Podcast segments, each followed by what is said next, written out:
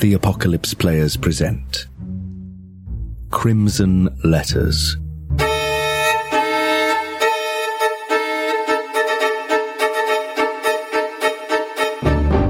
Call of Cthulhu 7th Edition scenario by Alan Bligh.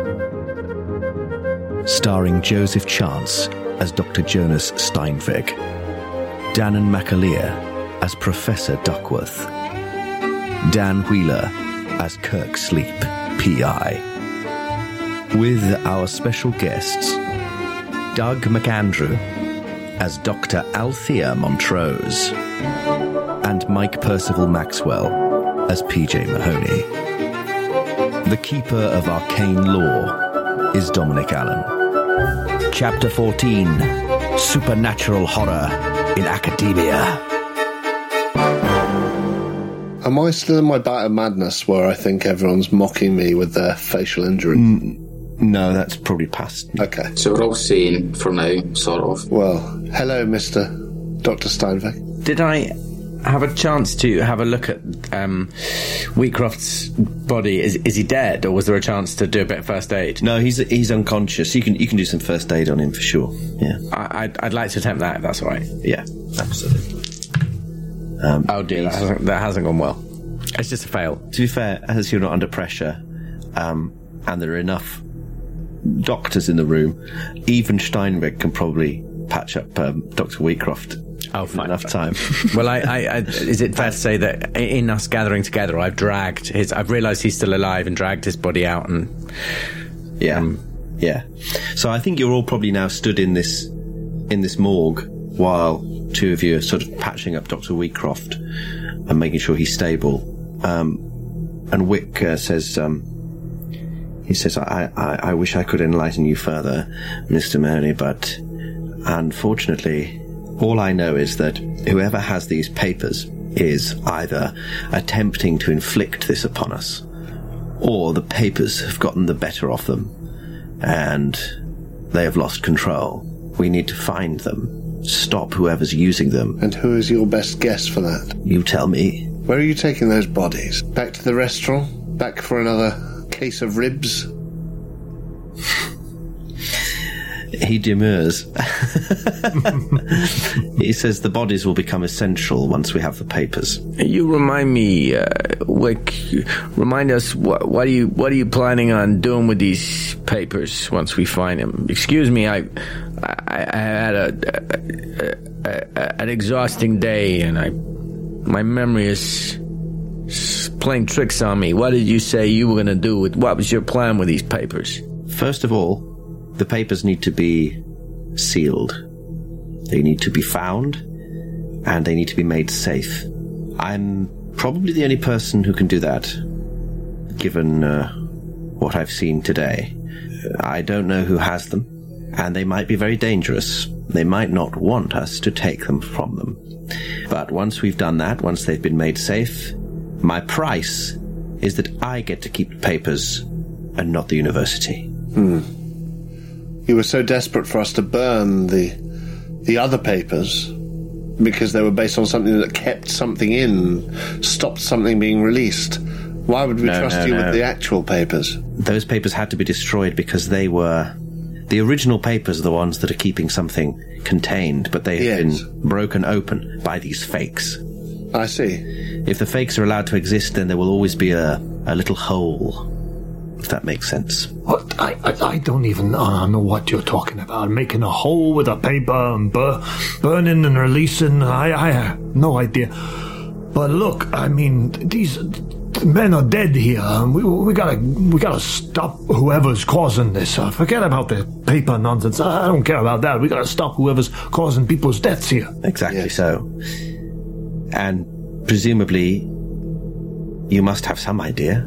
Oh, we got a few leads, but nothing really concrete as yet. It's all surmise and hearsay and whatnot and so forth. Perhaps we missed something. I say this specifically to Mahoney as I'm attending to the mortician. And by the way, throughout the whole of this discussion, I've been fastidiously cleaning off blood from my face, both mine and Roche's, and probably doing more of that, but making it look like I'm looking after Wheatcroft But I'm finally sort of getting to Wheatcroft, and I say, but perhaps we missed something. Security Master Mahoney. Security Master, I like that. Back at the house of Mr. Flinders, perhaps there was something that we missed. Certainly in the bathroom, we did not investigate nearly as well as I would have liked. There wasn't nothing in the bathroom. That's exactly what I think, you see. Both of us left it in such a hurry that perhaps we missed something. There is a chance that it was hidden there, maybe behind the mirror. It's my theory, Mr. Wick, that there is a connection between mirrors and these, shall we call them, occult investigations. Could you hand me that bottle of ethanol, please? And I busy myself basically by cleaning yet again, this time my hands. In a grand show of looking like I'm about to do some medical work on Wheatcroft, but not really yet doing it. The psychologist. So, can I just check? Where is Roach? Has he been? They've carted him. I've assumed that they've taken Roach, right? Yeah. So the evidence of the body has been taken. Yeah. Even though I've now ceased my bout of madness, I feel like I still saw his neck being burned by the hands of Abner Wick. Yeah. So I think I might say, well, Mr. Wick, you say we must look for whoever's hurting these people. We must put a stop to this. But what did you do to that man just now? No foul, Roach. I understand why you are asking this, but it's not the same. It is not the problem that we have been hired, and I begin to shake as I say this. I have not been hired to solve that problem. I do not think that we need to go there. Please. No, Dr. Duckworth, please. Doctors, please. Dr. Montrose, won't you take my part? Quibbling and whatnot, and mirrors and whatever out of this just now. Listen, we gotta focus. We gotta focus. We'll deal with all that later. All of our collective knowledge and everything we have learned today, surely the answer must present itself. What are we missing? What obvious component of this mystery are we missing? I think it is back in the bathroom, Dr. Montrose, and I say it, and it's probably a terrible bit of attempt at... I saw nothing. Persuade. I'm going to try and persuade the entire group. Why are you so keen on getting people back into that bathroom? But not Wick. I'm not going to try and persuade Wick. I'm going to try and persuade the group that... This is what I'm trying to persuade, Dom. I'm trying to persuade them that we should all go back to the bathroom for Wick's sake, but we're not really interested in the bathroom. So I'm basically trying acting. I don't have a skill in acting. Oh, is this a kind of, we should go back to the bathroom? Mm-hmm. And I've said it once heavily to Mahoney, and now I'm saying even more heavily to Montrose. So what are you trying to... Can I make a psychology roll to know what he's getting at, to know that he's... Yeah, do we all have to do psychology rolls? Maybe we should all do psychology rolls. I fail. I don't know what you're talking about. I don't want to go back to that bathroom. Let's have a little brief moment of mess chat because. Yeah. So, I have just been spoken to by, I guess, Keziah Mason through Amelia Court. Who knows? And what I don't know is that happened because I failed a pushed roll. Right. So. I don't know that might actually be very, very bad advice, but what I've been told is that I need to drop it and eliminate Abner Wick. Didn't use the word eliminate, but... Yeah. Stop him. Stop him. And I think we're all in agreement that he's not to be trusted. He's not a good guy, and getting the papers ending up in his hands is possibly worse than just letting them carry on. But at the same time, he is clearly the most informed of anyone on what the true nature of these things are, and we've seen enough to know that this is not just an academic treatise. Well, to varying degrees amongst the group, but Dr. Montrose, for her own mind, is inclined to believe Wick, but absolutely he is not to be trusted. So PJ has also heard a woman's voice coming out of the reanimated corpse of Anthony Flinders, which warned him to stay away as well. Now, as a player, my thinking is that Maybe we can sort of partially trust Abner Wick that he's not the worst person to have these things in his hand. And clearly, you know, this is some sort of ritual described in these papers that keeps some great horror at bay. Yeah. If we believe him, whereby the mistranslation has actually opened a hole, so possibly, you know, it can get through. However, PJ doesn't believe any of that shit. No. No, PJ doesn't, and nor would or should he. Dr. Montrose, he knows something freaky's going on, but he just doesn't understand it. But you know, you're going to try and do the right thing, but what he perceives as the right thing might be the very worst thing you could do. It's hard to tell. Yeah, I think Duckworth is probably inclined to believe that Wick is a means to an end, or a means to, you know, nearly an end. But I'd happily kill him. Not happily. I'm not a murderer, but you know, I don't know. I wish I'd had a chance to have a good look at Roach's corpse as well, because there's also that element of, like, if Wick's got this gang of motorcyclists who just turn up and clear up bodies for him, it's like, well, how much does he actually need us? Like, are we a buffer between him and his men and whatever we're going to find? This is what I'm slightly curious about. Like, what does he need from us? Because Does he need to be arse sanities that shatter, and then they come up and clean up the pieces and take the... Yeah, do we really know more than he does about the potential location of the papers? Is that all? I think also there might be something of the fact that he is, in his way, a go-between, because I think his front is perfect for his other actual business, because he said that he was doing it to protect humanity. Back at lunch that we had, Mahoney, Montrose and Steinweg all had lunch with him, and he said, I'm doing this to protect humanity, and it wasn't that was a lie, as from what I've got written down. It was that he has a client who would pay a lot of money. Yes. Now, what that person is up to could be horrific, right? Because as PJ is suggesting, right, there is an unnamed client, and probably linked to the gangsters we met. Well, not necessarily, but because obviously that was also linked into Leiter's problem, Leiter's sort of gambling addiction. But who knows how all of that money? Yeah, I don't know. I feel like those gangsters were very, very earthly. An earthly threat. Yes. And potentially a red herring. They just want their money back. Both. I think both. Yeah. In whatever fashion. The guy had a date, and he maybe had something of value. And the level of that threat. But I think in some ways, Dan, and I wonder if you're onto something, because while I agree with you, they are the most earthly threat, they also asked the same question that he asked of us, which is, how do you think Leiter died? Yeah. Suggesting neither Wick nor the gang bosses quite understood how Leiter came to his end. Which I got the feeling that they just weren't convinced that he was dead, and they needed proof that he definitely was dead. We might be hiding him. I'm suspicious that that's simplistic, which is not no offence meant, but I feel like if they've got that much push and pull regarding, like, turning up at Hibbs Roadhouse with guys 11,000 in the room, it's like, I don't know. I felt like maybe they were digging in, which is maybe why we're wondering whether they have a bit more, but maybe not. Plenty of gamblers have tried to pull the old I'm dead trick. Yeah, exactly. It could just be a coincidence. Fake your own death, you know, get out your debts. That's true. That is true. Well, that would be helpful, and sort of iron out a kind of coincidence for me, because otherwise it's kind of like, oh god, they're all asking the same question.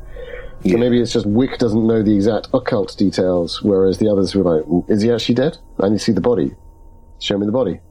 Habeas corpus. Okay. Cool. Either way, I guess it's are we figuring out what our motivation is to continue with this now? Like, I think we all have strong motivations. It's just about... I think we do in general, but it's also the fact that, like, Wick has now had the bodies collected by his henchmen, who we've already met. We recognise them as they came off the motorbike. We've burnt the fake papers, which we were told by him was a very important thing to do. Now, what? We have to find the real papers and then give them to him? I'm trying to find reasons, to be honest, why I don't just pull a gun on Wick. So with that in mind, I pull a gun on. I'm not going to pull a gun. I'm not going to pull a gun on Wick. But who's? I mean, we're all gathered around. Well, what purpose would it serve? Because I mean, he.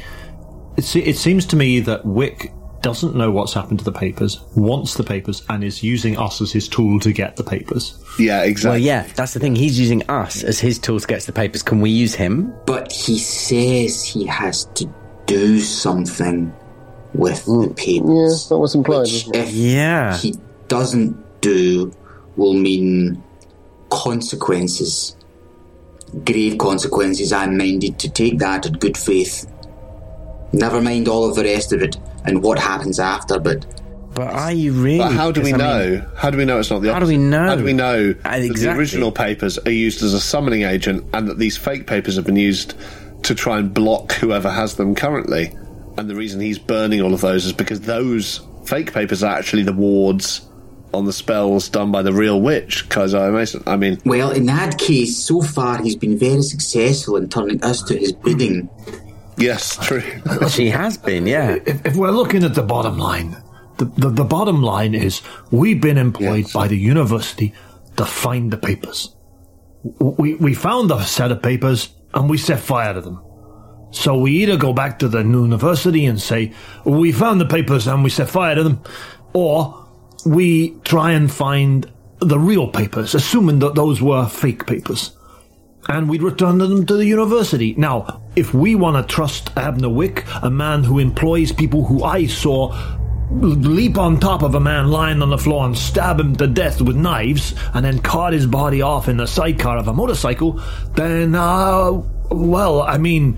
I don't know. That seems a bit crazy to me. Yes, I agree with you, PJ, entirely. If it facilitates things, Abner Wick actually steps out of the room momentarily. He says... in that speech, we really hope so, otherwise Sleep really has to shoot him now. My ears are burning. Oh, Mr. Wick, I see you. The facilities are just down the corridor on the right hand.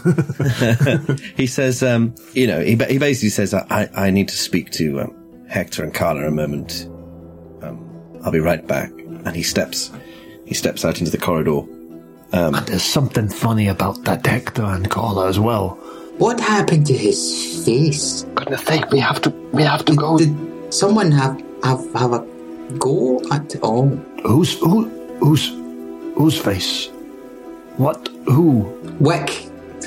Wick had a face. Something wrong. Huge welt. Yeah, he's got quite a He's got quite a nasty bruise on his temple. Oh right, okay. I don't know. Did I attack him? I don't remember. I seem to have been somewhere else for a moment. Oh, when we got back, you was blowing on that whistle, that tin whistle, like there was no tomorrow. Yeah. She looks down for a moment, almost as though she hasn't even realised it's been in her hand.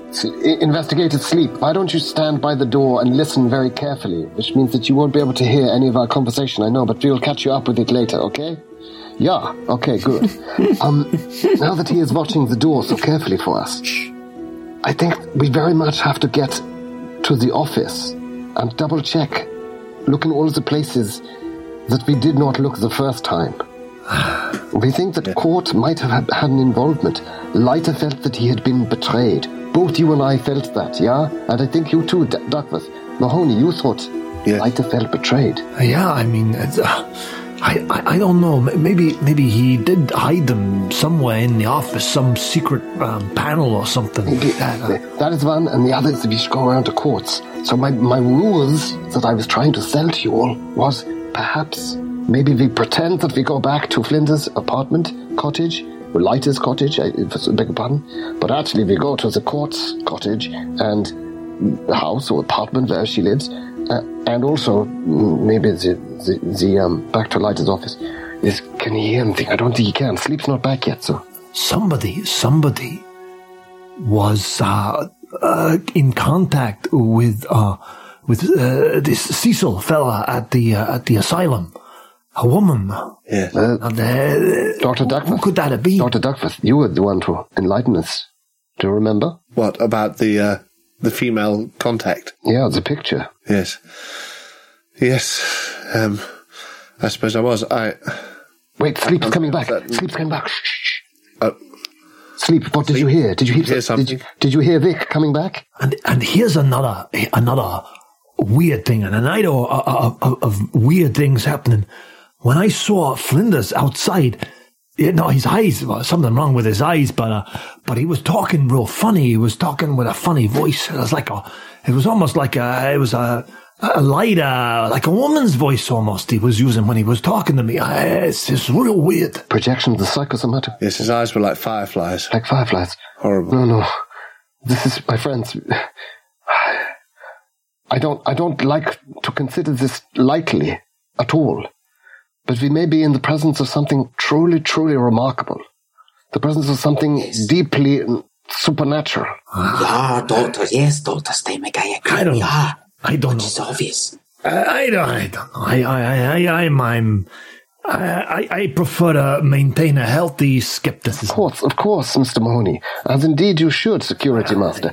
But the point of the supernatural is not that it is, bells and whistles and all the fine messages we send to the Pope on a Sunday.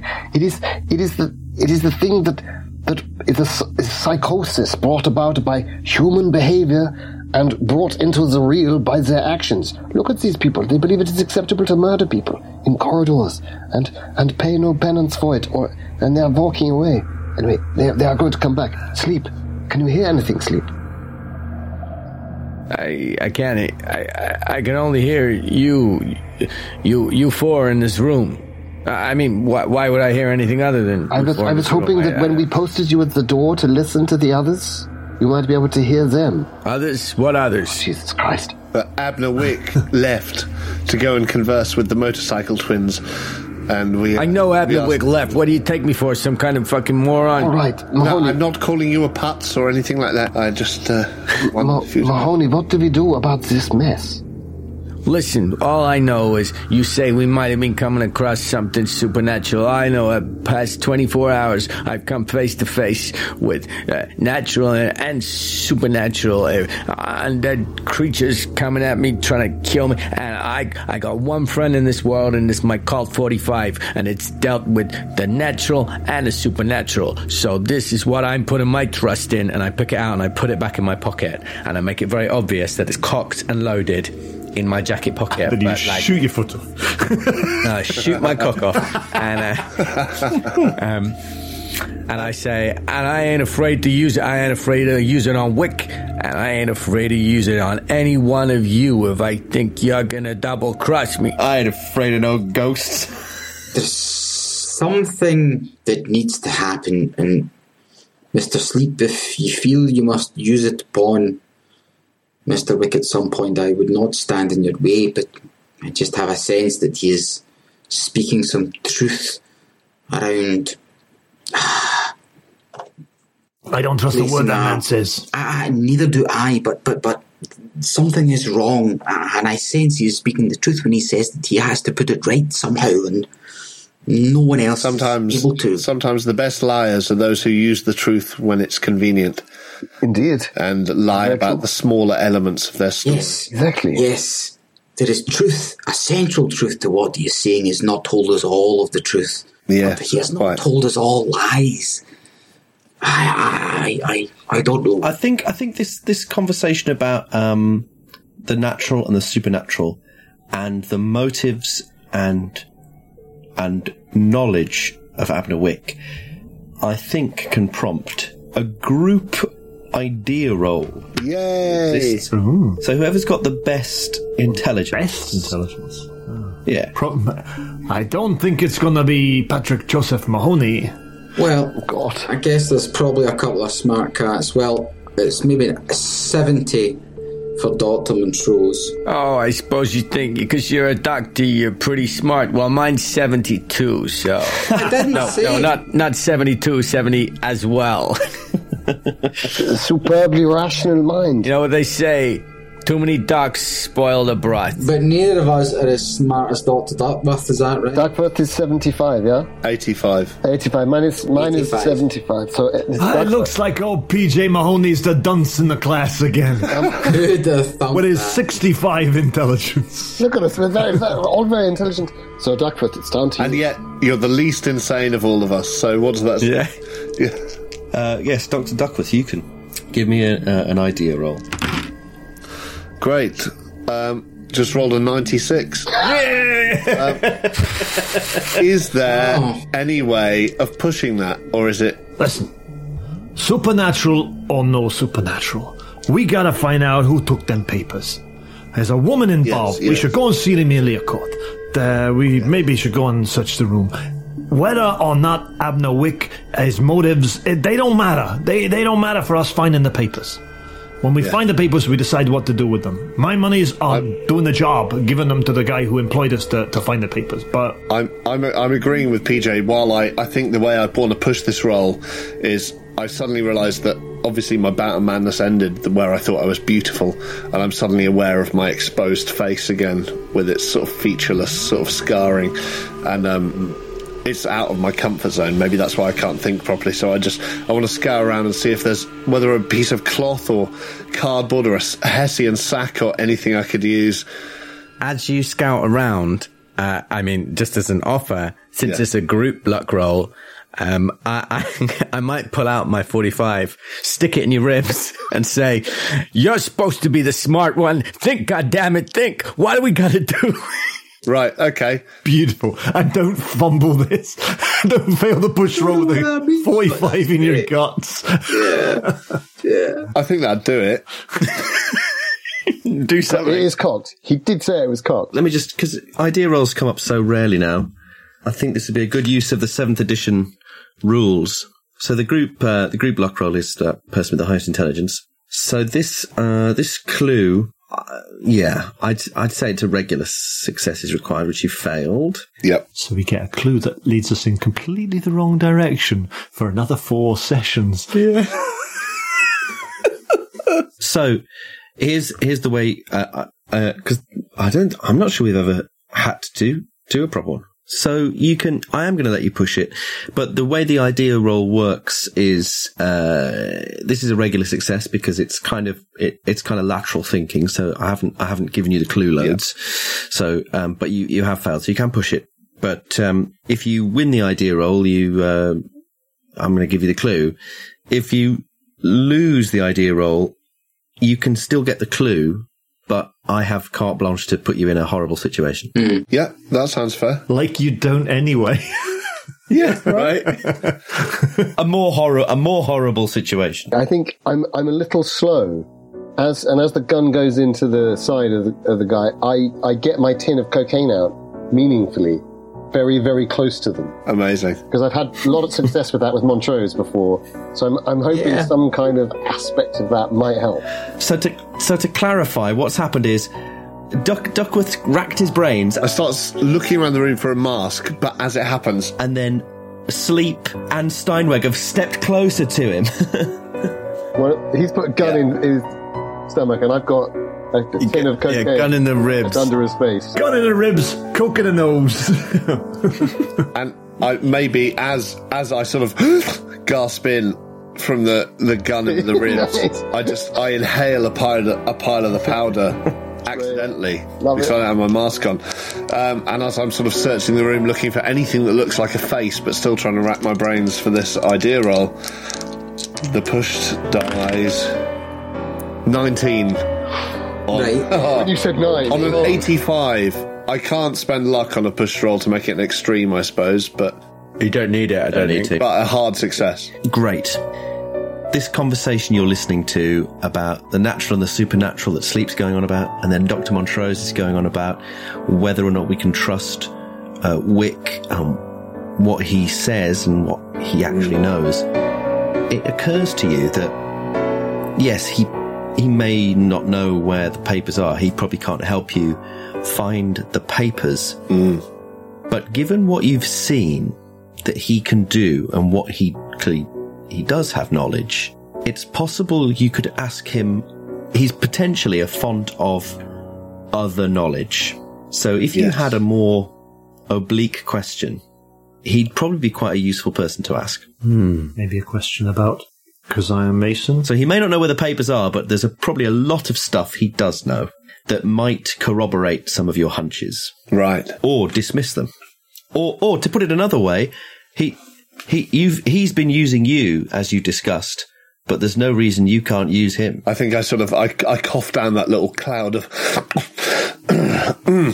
Thank you, Doctor.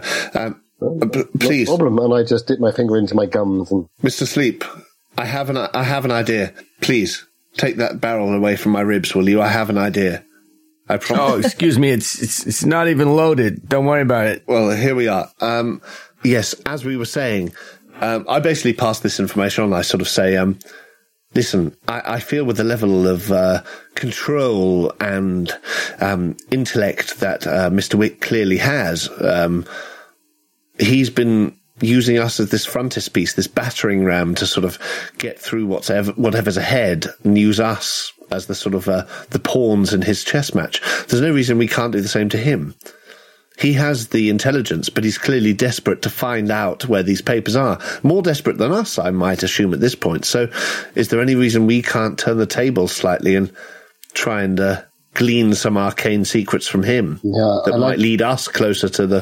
The game of chess. The game of chess is the perfect metaphor. I thought of that, actually, moments before, because it's... And perhaps this is an answer to your question, Mahoney, or to chime in with what you're saying, is we don't know how to deal with him in the end game, because we don't have enough pieces of his committed to our attack and his defense and his attack and our defense. Yes. So we need him to commit. He must show us something of his intentions for us to make that final judgment. Why don't I ask him, honestly, whether he thinks Keziah Mason, and there's a deep breath, he rubs quite a lot of white powder into his gums.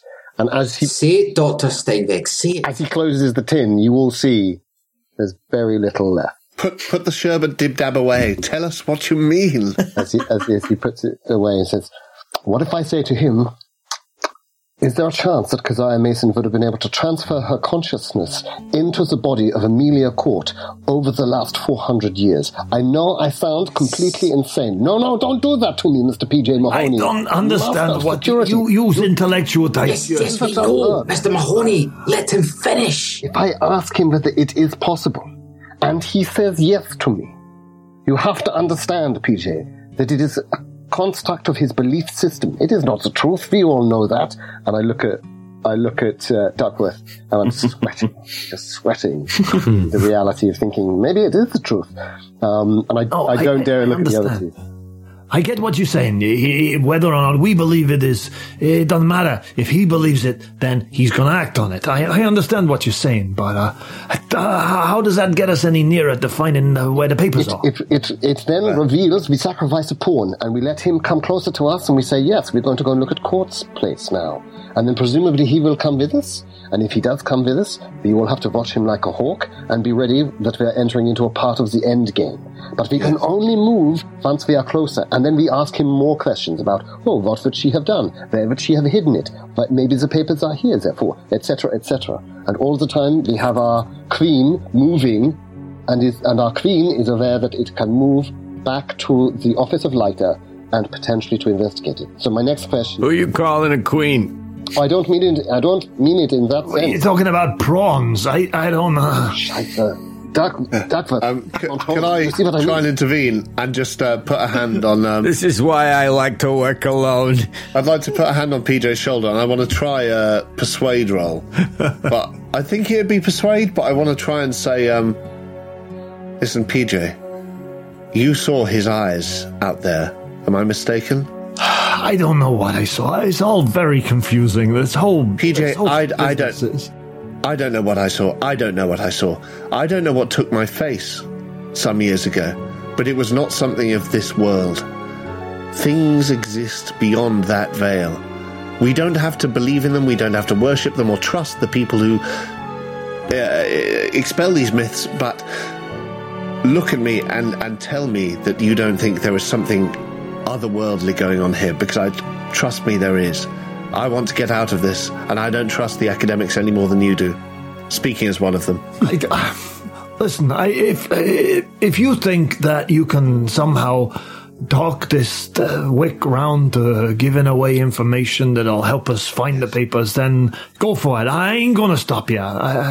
If you think we need to use him to get to court, then okay, yeah, why not? You know, prey on his ego, his fantasies, all that. And I go along with that. But at the end of the day, if we're going to go to Court's house, we'll go there and we'll have a look around and we'll see what's there. Yes, you're quite right. But we'll need your skepticism. I'll go along with it. And you better know that I'm going to have my 45 trained on... the problem is, Mr. Sleep, that you're as likely to shoot any one of us dead as you always did me. Just a short while earlier is Mr. Abner Wick. That is a concern of mine. Speaking only for myself, if the rest of you are content to take this chance, then, well, I cannot take your gun from you, sir. Nor would I intend to. Can I just check, are we still in the foyer where the strangling happened? And I think you're stood in the morgue around the around the table, and as Dr. Montrose says that, you suddenly hear this sort of and you become aware that Abner Wick is now stood in the doorway. He has a silk handkerchief and he's wiping the sweat from his face. There's like a tiny window near the ceiling, and a beam of moonlight just catches his eyes as he stands in the doorway, and he says, "My lady and gentlemen, I fear we may be running out of time." Yes. Do you have a plan? I believe we do. Dr. Steinweg's got a pretty good idea. Yes? Well, it occurs to me after our discussion at lunch, I have a very frank question that I need to ask you with your expertise and your understanding of matters beyond the normal understanding of even keen amateur occultists such as myself. Yes. Do you believe it would be possible that Keziah Mason would be able to in some way influence someone impressionable who was obsessed with the letters from the estate, someone keen to make her name in the academic community, someone who could be her doppelganger? That was my theory. How close is he to me suddenly? Is he really close to me? No. But if the woman who was the doppelganger from my theory at lunchtime was Miss Amelia Court, do you think it is possible that Keziah Mason could literally influence her through some sort of psychoactive suggestion? Maybe within the letters themselves? I don't know. Let's see what he knows. He thinks for a moment, and he says, "Well, there are more things in heaven and earth than are dreamt of in your philosophy, Horatio.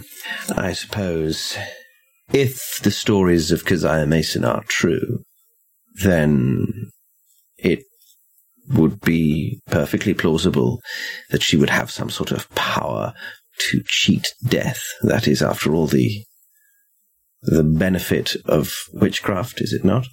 I believe that is one of the many benefits, yeah. That is just superstition. However, it's funny you should make that connection. Amelia Court does have some lineage in that department. I have made it my business to know all the great families and bloodlines of Arkham. For a long time, he says, as he looks into the middle distance, and you get the sense that he's remembering. She, of course, is named Court. It is cognomen syndrome, I say, turning to Duckworth. Yeah, Caleb Hobhouse is the clerk of the court. She is Amelia Court. Yes. There's some connection. Indeed. You think she is the one who has the papers? I think there is a strong possibility. Then we must find her. And quickly. You will help us. She may have hypnotic powers. I suspect you are immune yourself, but the rest of us are not. And we have the matter of Dr. Wheatcroft here, and the business that Mr. Mahoney must see through of securing of the whole of the campus. There is much to be done. Where do you propose we begin? The witch's residence. Yeah, Duckworth, what do you make of it? It seems that we have two very able individuals in the form of Mahoney and investigate Sleep. Oh, it's kind of you to say so. They could return... About time someone recognized my skill set. Oh, you have a very particular skill set, Mr. Sleep, that's for sure. Able, but highly unstable. Yeah. I take that as a compliment. It was not meant as one. Well, I hate to say it, but pots and kettles. And I don't vouch for myself for a moment for whatever is ahead of us. Abner Wick under his breath says, "You're all insane." Right. He's travelled this path before us. I don't wish to weaken up or delay us any further, but Dr. Wheatcroft does need to be put into a place where he could rest, perhaps back into the office of yourself, Mr. Mahoney. How far is office? How far is Mahoney's office from Leiter's? Well, I got a cupboard. All my residences. It's not exactly what you'd call an office. Plus, it's on the campus. Does Duckworth say that? Yeah, I think so. I mean, Steinweg's on a sabbatical. He doesn't have an office. He doesn't have a cupboard. I mean, I do have my own rooms here, obviously. Should we not get him to, like, a hospital rather than put him in a cupboard? No, he is fine, I say, slapping him. He needs medical attention. Hector and Carla can drive him to a hospital. I don't think that would be necessary. I think it would be good if Sleep and Mahoney were to... Duckworth's office is it's not that far from Leiter's, is it? There's a matron's office. I suppose there's a medical wing, isn't there? There's like a... It's more potato-potato in that one is real and the other is fictional. Tomato-potato, whatever, I don't know. But Dr. Duckworth's is closer to Dr. Leiter's, yeah? Yes, but Dr. Steinweg, do you really believe that he will be safer in my quarters than he will being taken off on this motorcycle? Yes. Yeah. What? Do? No, sorry. My English is not always so good. Mahoney, am I saying yeah to that?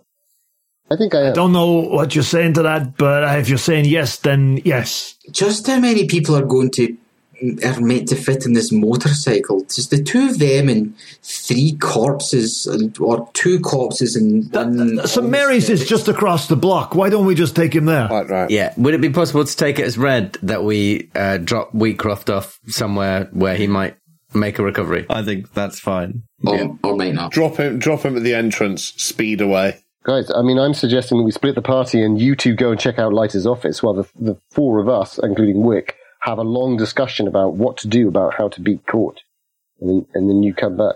Oh, I see. Option. I mean, if there's two better people for tearing something apart than you two, I don't know who they are. There's an office. Smash it to pieces. It's up to you guys. But that's what I mean. I don't want to necessarily split the party and weaken us when we have Amelia Court. Okay, well, I'm going to do just a psychology roll to see whether I understand your suggestion. I do not. Gone straight over my head. Yeah, but we took too long in the morgue. Also, let us all go. He will be fine. Mr. Wheatcroft will be fine. We will secure him. But we must get out of here. He's right. Mr. Wick, you're absolutely right. Yeah? Mr. Wick, before we move, before we head on, you must have your own suspicions. I mean, I'm well aware that you're... about what? About what? Come, man. And then with that scrutinising gaze you've just given me, for those of you listening... It was quite scrutinising. I suddenly realise again I don't have my mask, and I glance around for anything that I might be able to... Is there any cardboard or any linen or... Can I do a psychology roll as he's doing this? You could probably make a linen face covering. I've rolled a 28 on my psychology, and I offer him my scarf. Excellent. Fine.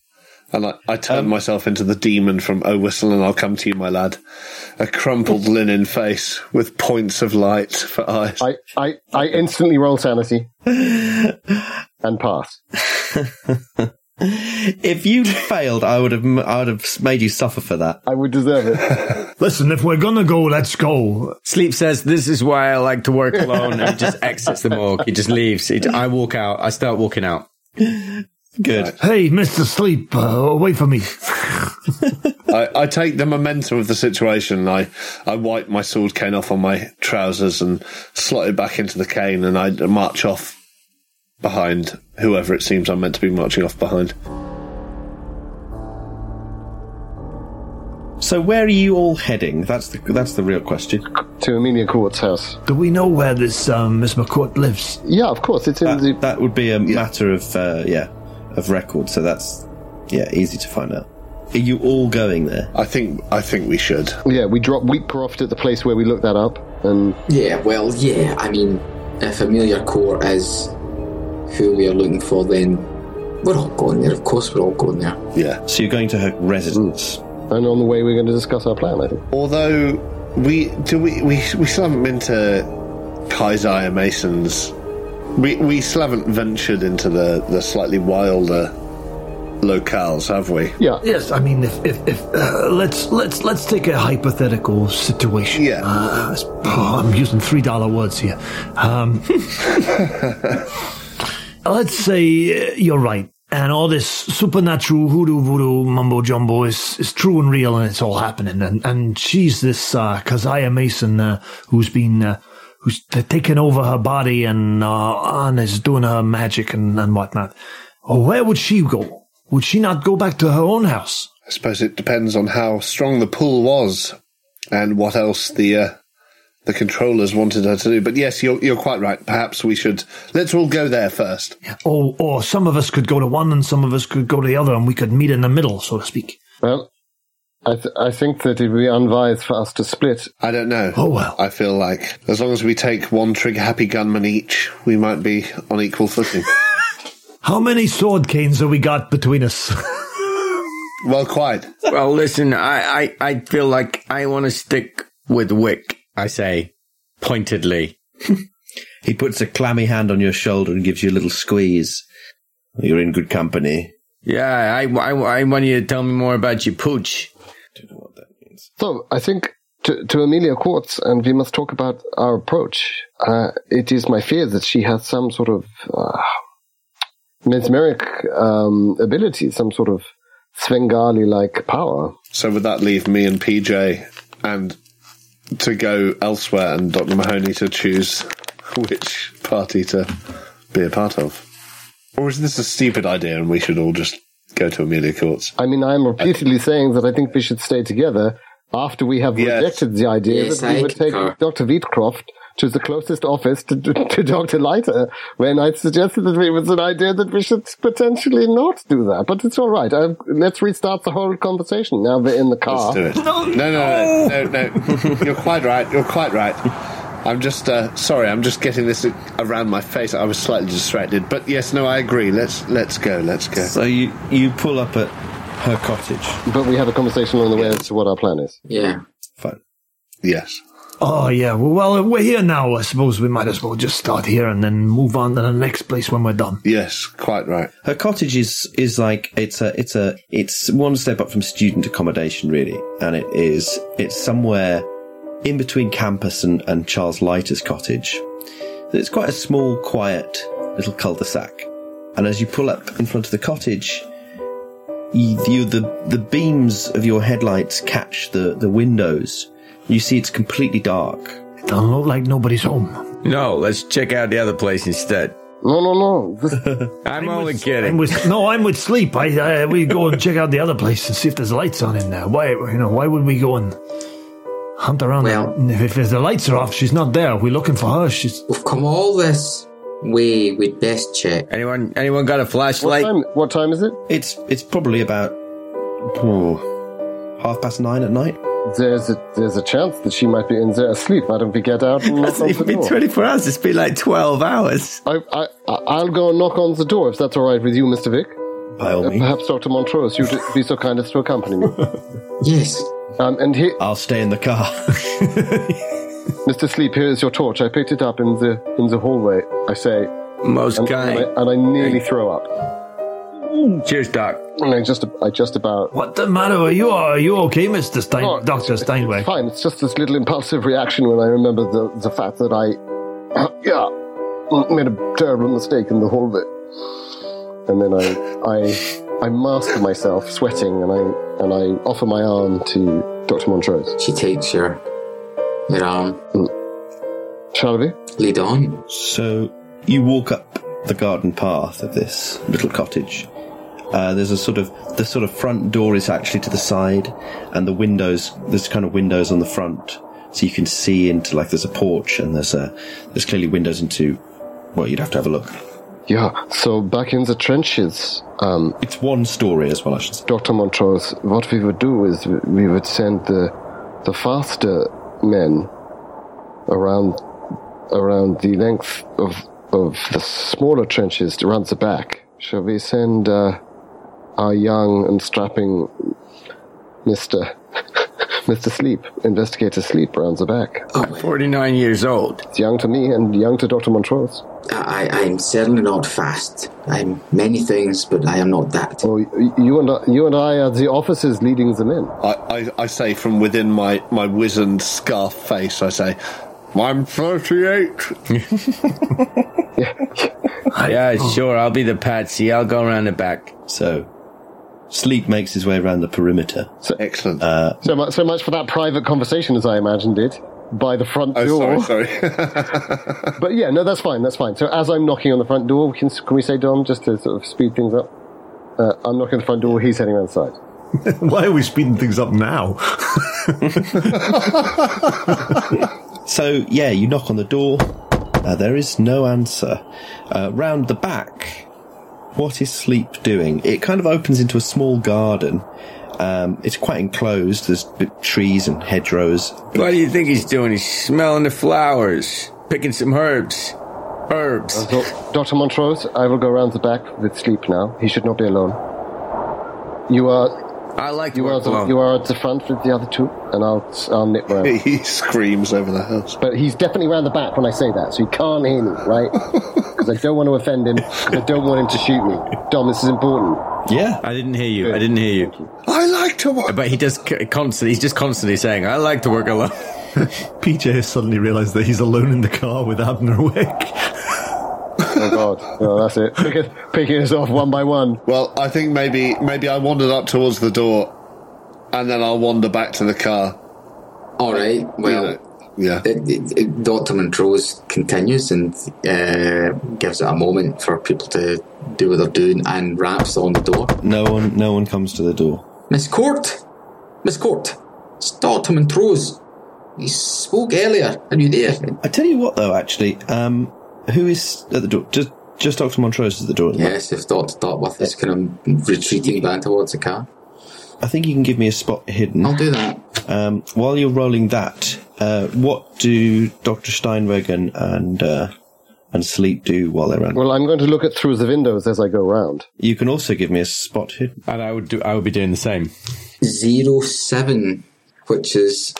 remarkable, because she has no points in it, but that is a hard success on a base 25. Fantastic. And I've got a regular success. I have an excellent success. So you all notice it's dark in there, and you have to sort of peer in, and you can see maybe, you know, Dr. Montrose can see the hallway, and just beyond you can see what looks to be like a sort of sitting room. Steinweg and Sleep, you're looking through the kitchen, you can see the kitchen, and through into... some kind of lounge area. Steinweg, you're looking through into sort of some sort of sitting area and a sort of library study beyond. It looks like the place has been abandoned. Books are missing from loads of the shelves. They're gone. I don't think anyone's been here for some time, gentlemen. Yeah. Oh, well, we're on the opposite side, so we probably can't hear you say that. Sleep, this is more your territory. I know you like to work alone, but I'm worried about you going in there. In fact... with an extreme success, Steinweg, you notice that there are a few things, like there's a few telltale signs that this was maybe done hastily. There's, you know, the rug is kind of rucked up in a certain way. There's a couple of, like, envelopes that have fallen on the floor in different places, like scattered. You spot those, and you see something almost liquid in the shadows of the bookshelves, moving down, almost like the darkness is thicker there, and you realise it's moving and kind of glistening. I'm gonna head back to Sleep immediately, a man afraid. I'll grab Sleep's arm, but not in a sort of aggressive way, more in a kind of I need help way. And I will, as I'm grabbing him, I'll say, I think that something terrible has happened inside. Is the door open? But don't throw it open. just to see, so that we can communicate with the others. I'll check the door, but this ain't the place. Ain't nobody quiet, home. Quiet. No, this... Keep your voice down as well. There's something in there, some liquid on the wall. It's not natural. It's not right. Liquid on the wall, but there ain't nobody home. We ain't gonna find Court. We ain't gonna find the papers. But try the door. I must get back to the others. I try that. If there's a back door, I try the back door. Oh yeah. It is locked. Scheiße. But you hear something. You hear something that you recognise, Sleep. It's a sound that you heard in Charles Leiter's cottage, like a large animal coming from inside the cottage. But all I hear is the sound of something strange. Yeah. But I do hear something inside. He recognises it, I don't know. I say, there's some kind of animal in there. Like, I think a cougar or something. Dr. Montrose, step back! There's some kind of animal in there! Let us go in! I don't want to face down a cougar, I mean... That's what your gun is for, isn't it? We have no time left. But you love animals. Why do I want to shoot cougar? I love animals. Let's just leave it be. Let's go and find Court. Let's find the papers. What kind of investigator are you? There must be clues inside. She was up to something. I'm a private investigator. I ain't a zoologist. What do you want from me? Want me to call Dr. Beerbaum, the zoologist professor? I think he's in Hawaii this week. He's on a holiday. He's on leave, annual leave.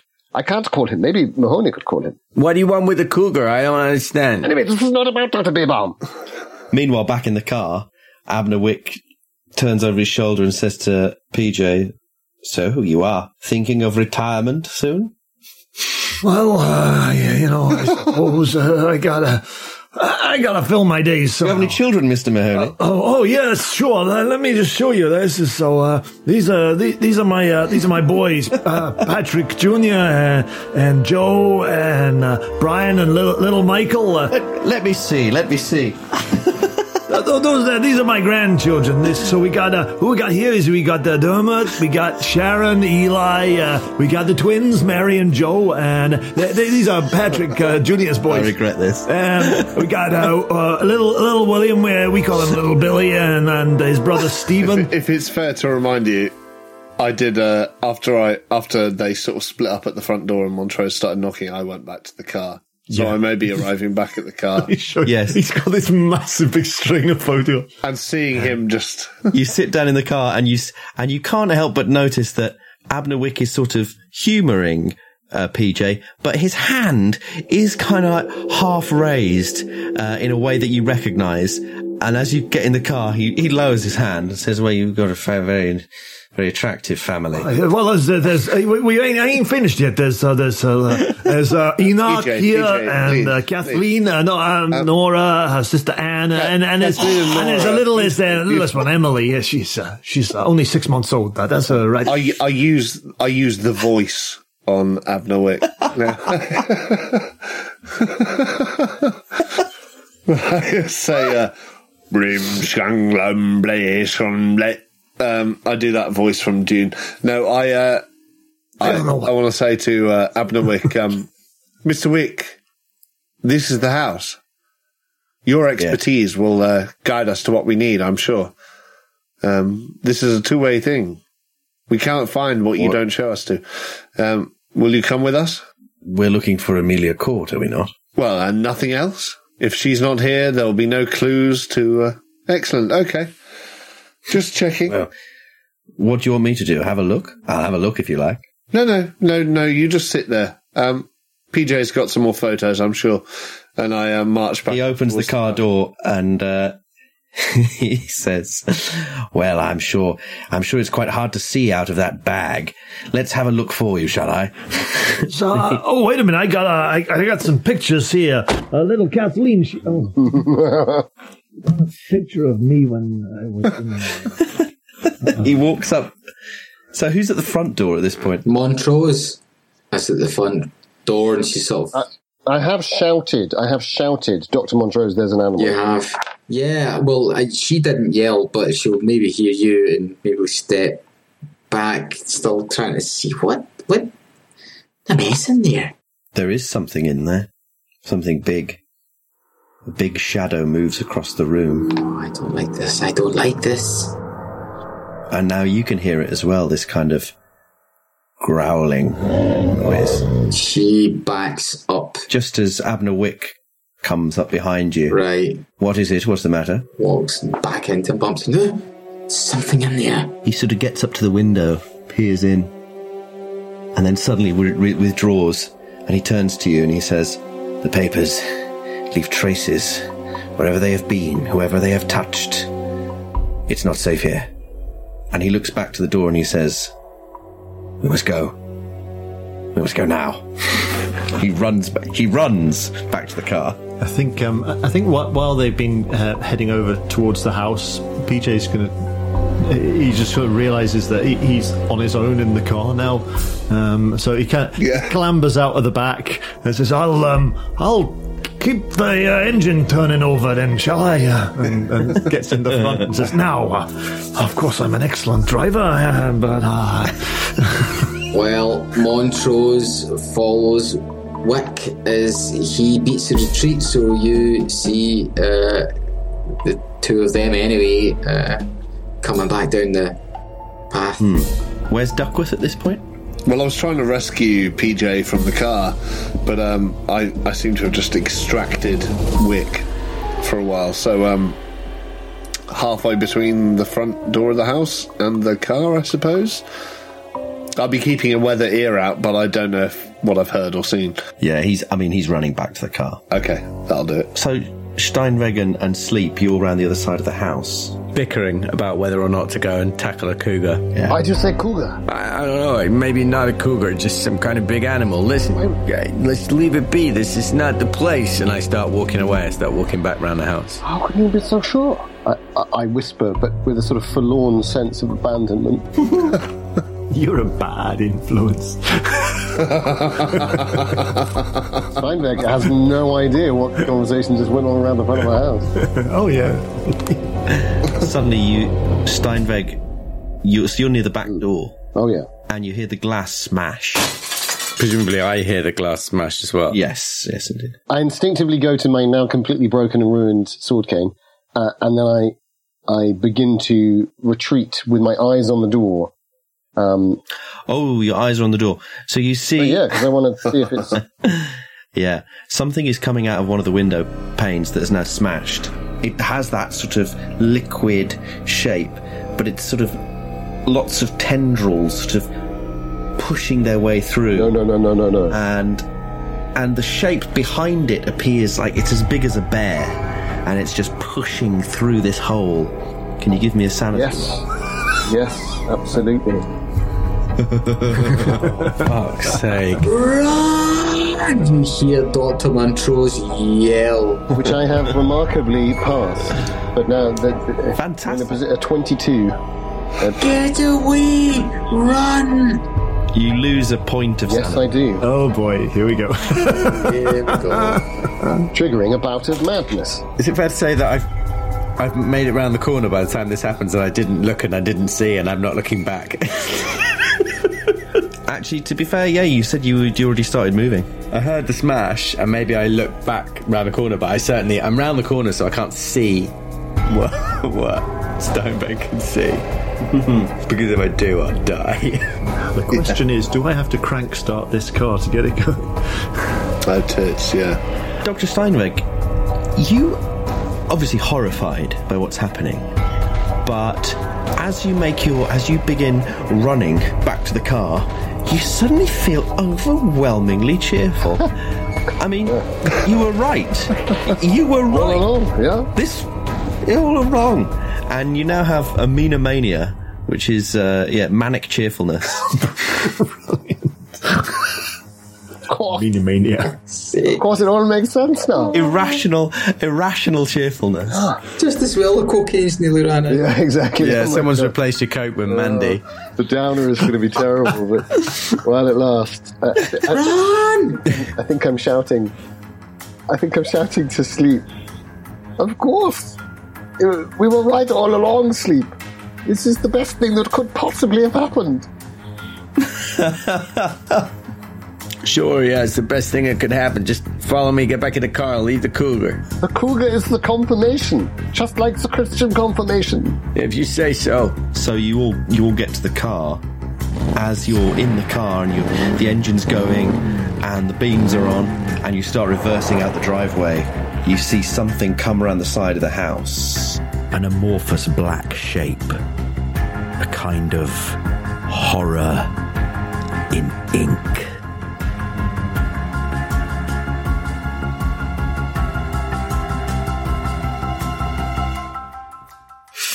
It was delicious. It was really nice. Good. And it was like a lamb shank with a Spanish tortilla. It was very nice. Fit for Abner Wick himself. I've wolfed it down. I think I'm probably gonna. I'm gonna be Abner Wick in a minute. Mm-hmm. Oh, yeah. Is that rhyming slang? Touch of biliousness. Cockney rhyming slang. I'm gonna be Abner Wick. Oh, I think those eggs were off. I'm gonna be Abner Wick in a minute. Crimson letters. No. By the Crimson Letters of Howard Lovecraft. I'm going to be Abner Wick all over the downstairs Shoggoth. I'm feeling a bit Abner Wick, mate, I'm telling you. Oh, mate. Oh, God. Oh, no. Shoggoth wouldn't be rhyming slang, would it? It'd be Cthulhu. Oh, I feel Cthulhu calling. Oh, that's true. I'm going to use that all the time now. Every time I need a shit. Right. On which note,